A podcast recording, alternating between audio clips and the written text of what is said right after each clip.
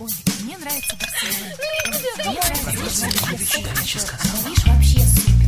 Светский разговор.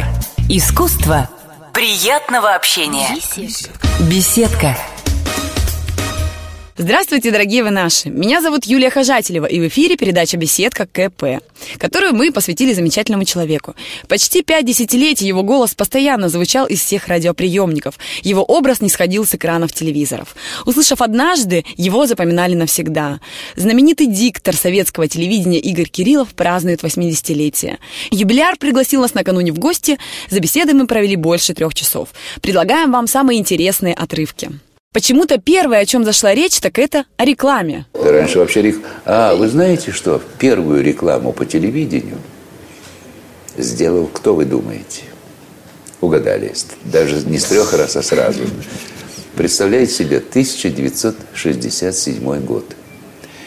И выходит у нас с конвейера Запорожского завода новый автомобиль «Запорожец». Ну, я не помню сколько раз, но раз 10-13 примерно, столько раз шел этот сюжет. Ну, это реклама была практически, но такая роскошная, на 8 минут, представляете себе?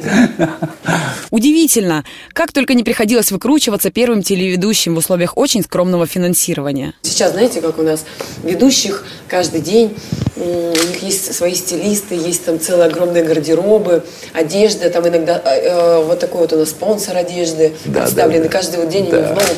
А как было тогда? А, приходилось может быть, самим покупать одежду? Или выделялся, может быть, какой-то один или два, так скажем, пиджака, Ну, да?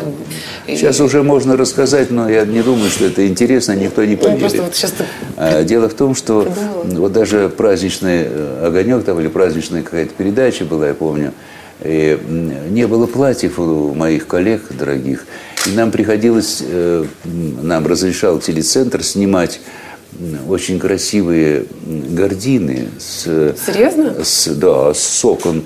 И Валентина Леонтьева, Нина Кондратова, Аня Шилова, Люся Соколова были такие нарядные в этих бальных платьях. Вы представляете, сохранив там всякие, ну, я не знаю, как назвать это, э, ну, узоры, что ли, э, вот этих, как называются, ну... Э, На занавесках всякие... Ну, не просто занавески, это были очень красивые гар- Гардины, гардины, да? такие э, очень светлые, они э, очень белые, из них очень хорошо получались бальные платья. После съемки, то есть после эфира, вернее, все это возвращалось на место, распарывалось и вешалось снова на окошечке. Вот так вот выходили из положения, да, когда нужно какое-то красивое... Да, никто нас, конечно, не гримировал. Э, В черно-белом телевидении вообще это не обязательно было. Но женщина всегда, она немножко, сами понимаете, такой жизненный тон, э, во всяком случае. Ну, э, или попудри, пудри, пудри, пудри- пу- пу- пудрились в основном. Но потом, когда пришло цветное телевидение, вот тут уже надо было тончиком хорошо поработать, потому что цветное телевидение было очень четкое. Все ямки, все, всякие вот зазубринки какие-то, вот такие, ну, в общем, какие-то штучки в лице, они очень замечались, да. Тем более, и, если человек плохо выспался или, наоборот, переспал, что было заметно довольно на лице, тоже с помощью тона убиралось это. Первое время, когда у меня не было пиджаков, я пошел и купил два очень хороших пиджака а, в клеточку, буклет, там, я не знаю, как, ну так хорошо, модно было, и мне так удобно. Но я смотрю, согнул э, руку, оказывается, и сразу э, так все помято, вторая рука тоже помята, а уж я уж не говорю о спине, она тоже, когда садишься на стул, смотрю, она тоже вся помята. Но потом выяснилось, что это э, для покойников, оказывается, были пиджаки да, румынского производства почему-то, но зато дешевые. Поэтому я в них выступал, нормально работал, но одевал их только на эфир и даже э, до тех пор, вот, например, за 10 минут или за 7 минут, когда полагается было сесть, чтобы на тебя свет поставили, вот только тогда я их надевал и старался вот так, знаете, делать, рукава натягивать, чтобы меньше складок было. И потом сразу после передачи сразу раздевал, бросал, и, вернее, аккуратно вешал. Любопытно, а знакомы ли первопроходцы отечественного ТВ со звездной болезнью? Звездная болезнь – это сейчас уже такая очень такая инфлюен, инфлюенция. Такая. А в общем-то, конечно, преодолеть это. Каким образом? Да за счет того, что помнить всегда, что он есть последнее звено в цепочке большого количества людей, от которых зависит успех этой программы, передачи, я не знаю, выпуска новостей там и, и так далее. Потому что не надо забывать, что основа всего, ну, телевидения. Это те люди, кто остаются за кадром. Это редактор, главная фигура, я считаю. Это режиссеры, это операторы, которые стоят за камерами. Это осветители, которые делают ваше лицо еще более молодым, понимаете? Но это, конечно, звукорежиссеры, техники, инженеры, монтажеры. Видите, сколько профессий да, стоит Э, за твоей спиной.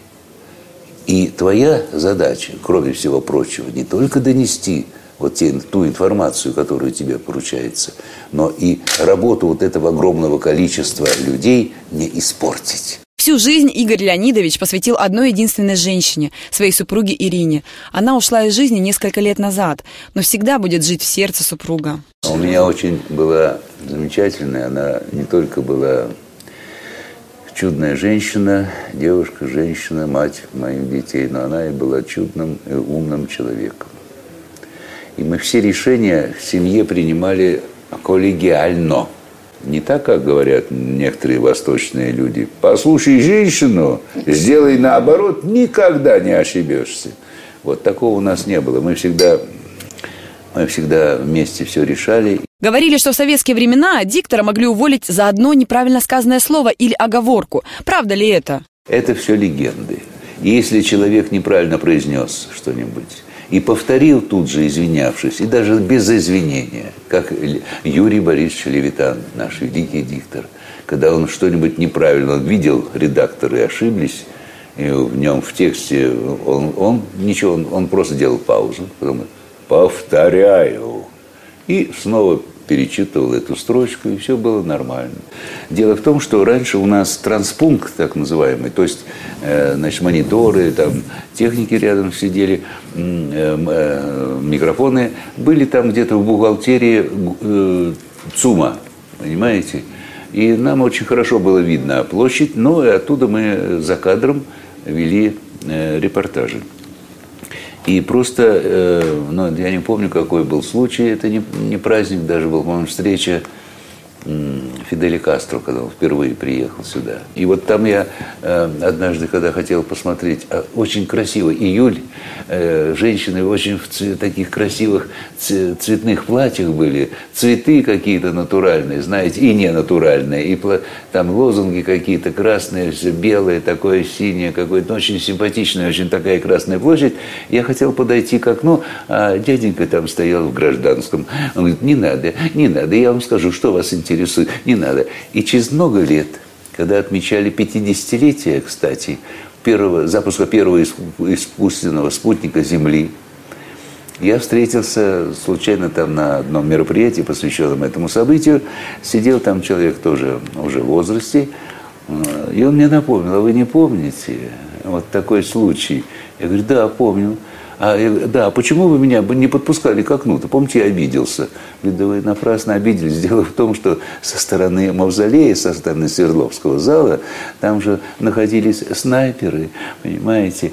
А так как выходило правительство, все, и с Фиделем Кастро, то поэтому все могло быть. Очень плачевно, да. Ну, а потом уже, конечно, это все стало проще. Это все еще со сталинских времен было. Вот это вот такая бдительность такая ненужная. Потому что, в общем-то, все нормально было у нас. А потом просто э, мы вели оттуда нормально, все праздничные репортажи. Потом из Спасской башни вели, майские особенно. То есть мы сидели на улице 20 градусов тепла, а там мы сидели в валенках – в тулуп, в этих самых, ну, теплых таких ватниках сидели. И дрожали. Потому что стены Спасской башни и вообще Кремля, они не просыхали после зимы, ну, я не знаю, до, до июля где-то месяца, да. Кто такой Левитан, знает, наверное, каждый. Записи его голоса до сих пор вызывают трепет. А Игорь Кириллов не только слышал его вживую, но и работал с ним бок о бок. Вот когда я уже работал, и моя великая учительница Ольга Сергеевна Высоцкая, она же была партнершей на радио с Юрием Борисовичем, то она мне однажды сказала, Игорь, сегодня, значит, вы придете, а я всегда приезжал, ну, тогда не было записи, поэтому я с, прошлого, с текстом прошлого дня приезжал, и мы с Ольгой Сергеевной Высоцкой проходили, ну, обучение. Потом она мне в один прекрасный день сказала, ну что же, Игорь, хорошо, вы уже вышли из ясельного возраста, мы переходим в детский сад. Вот так вот она очень нежно к нам относилась, очень осторожно, чтобы нас... И вот она заявила, что э, Значит, сегодня я познакомлю вас с Юрием Борисовичем. Они его называли Юрбор все любовно. Это действительно была уникальная личность, очень, да. Ну, а я представлял себе Юрия Борисовича Левитана двухметровым гигантом с таким всемирским голосом, вернее, нет, нижегородским, понимаете. И вдруг выходит небольшого роста человек в очках, Обаяшка, обаятельно, невероятно, улыбается, говорит, здравствуйте, Игорь, своим голосом, здравствуйте, Игорь. И буквально через пять минут мы с ним подружились, и до, до его последних дней мы с ним были очень дружны. Тем более мы работали в последние годы вообще в одном помещении. А каково было работать во времена жестокой цензуры? Никто вообще никаких цензоров, о которых так страшно любят рассказывать. У нас были цензоры – у нас была чудесная женщина, красивая, милая, добрая. Она смотрела папку перед выходом в эфир. Вот все, что делают цензоры. И если там не было никаких секретов, касающихся государственной тайны или военной тайны, ну, э, материалов, касающихся этих тайн, то она говорит, все, нормально, выходите в эфир. И все. Вот это вся цензура была.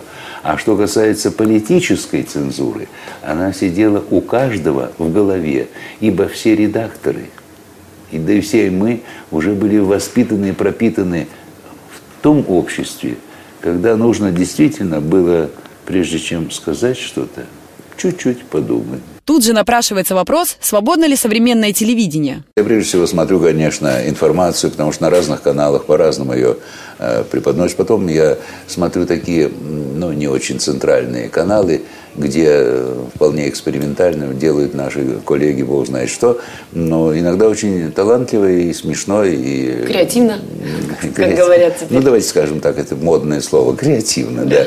Но иногда это очень сближает, иногда это очень раздражает, откровенно вам скажу. Но, тем не менее, вот, так, вот когда говорят, что у нас нет свободы, там вот в журналистских кругах некоторые там, ну, ну оппозиционеры у нас есть такие не совсем здоровые люди, а, они же глубоко ошибаются. У нас более чем свобода есть. Ни в одной стране мира такого нет, такой свободы эфира, как у нас. Как изменился язык за прошедшее десятилетие, по мнению того, кто всю жизнь работал над тем, чтобы его речь, которую внимали миллионы, была едва ли несовершенной? Если снижается уровень культуры общей, снижается общая культура языка национального, то наступает опаснейший момент для государства, потому что оно может погибнуть. Вот в данном случае, может быть, я преувеличиваю, но в этом отношении, и, и говоря о культуре, и говоря о языке, ведь э, я вот все время говорю, может быть, это я повторю, но я скажу, вот четыре, у нас четыре символа государства. Флаг, гимн, герб и язык. А вот если так перевернешь, может быть, на, сначала язык, а потом все остальное. Как это, например, во Франции. Вот я все время пример привожу, как они борются за свой национальный язык. Вы послушайте, у меня была однажды история, когда мне пришлось переводить Жескар де Стена, президента Франции. То есть я такой речи вообще французской, сейчас уже говорят, это тоже у них тоже снизился уровень, конечно. Но это была такая речь, это было так здорово. Ну, там были сложности в переводе. Э, но это другая статья, это расскажу э, в свободное от основной работы время. И вот вы знаете, как они берегут свой язык. И как они не допускают иностранные фильмы, особенно американские, э, до эфира центральных каналов. Почему я очень переживаю то, что молодежь нынешняя не знает очень многого, потому что она не читает, она использует интернет – как э, шпаргалку, как подсказчик по тем или иным вопросам. Зачем им беспокоиться? Они же не знают ни литературы, ни музыки, ни изобразительного искусства, ни ваяния, ни архитектуры, ничего. Ни, ну, ну, ну, ну, понимаете, не знают. Ну, почему? Потому что мало читают. И вообще не читают, а э, те вот, как сказать, как же называется, я не помню, на современном языке изложение, скажем, «Войны и мира» или Анны Каренина – на 17 страничках. Сокращу, да. Ой, 17, типа, даже и такие уже появились. Но вы понимаете, что угу. это такое. И потом я не, не удивлюсь, когда у Якубовича на поле чудес ребята выступали, семиклассник сказал, великий русский композитор Чехов. Ну, дальше ехать некуда. Когда я иду по улице и слышу речь молодежи, особенно женские э, да, голоса, когда среди них очень они громкие, звонкие, поэтому очень хорошо слышно, то у меня последние волосы встают дыбом, понимаете? Даже не верю, что это может говорить там 12-13-летняя школьница или школьник, понимаете? Э, уж о сленгах я не говорю. Нами в программе «Беседка КП» был легендарный диктор центрального телевидения Игорь Леонидович Кириллов, который отмечает свое 80-летие. Всегда ваша Юлия Хожателева.